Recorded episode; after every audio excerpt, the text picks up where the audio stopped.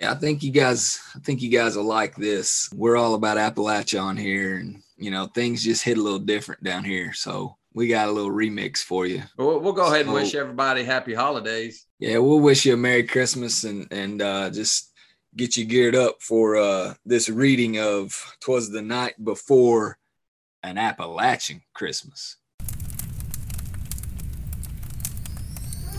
Twas the night before Christmas in the Appalachian hills.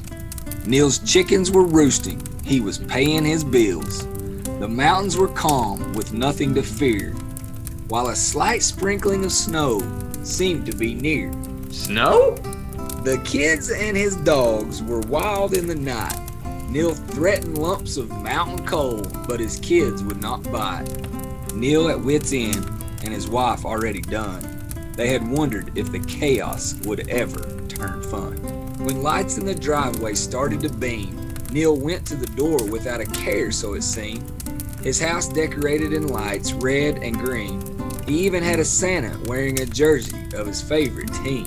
Tom Brady.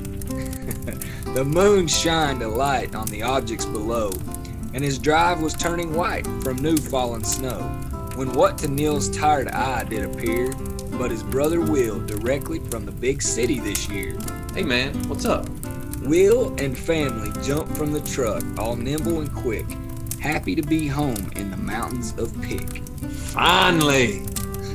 Will bound to the door as all the kids came, and they hugged and they smiled, calling each other by nickname. The hellos were brief as they'd been driving a fur piece. Then they rushed to the bathroom for a little relief. Ah, freshly charged and relieved with no more hellos to say. To the family matriarch, these they all dashed away. Rack 'em. Let's go. As dry leaves had all fallen, they made their way through the snow and arrived on the doorstep with several gifts in tow. They were welcomed warmly, as one would assume. Again, all together, let the traditions resume. The first thing to notice was a beautiful spread. So many appetizers, so much eating ahead. There was shrimp, dip, sausage balls, pretzel salad, and apple stack cake, of course. The bounty of food from the mountain's resources.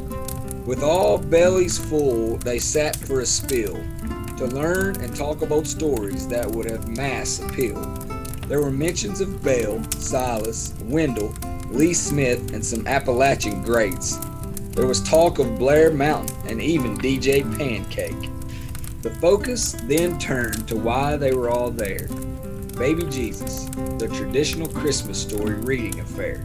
Happy birthday, sweet little eight pound, six ounce newborn infant baby Jesus. The matriarch read Luke chapter 2 to all of the kin. Glory to God in the highest, and on earth peace, goodwill toward men. From that moment on, chaos ensued. The tearing of presents and annual shenanigans resumed. And a partridge in a pear tree. Will sat back and watched this wonderful sight and felt blessed to be in this place for the night. Place not being just the home of the family clan, it was Appalachia, the mountains, the people, God's plan.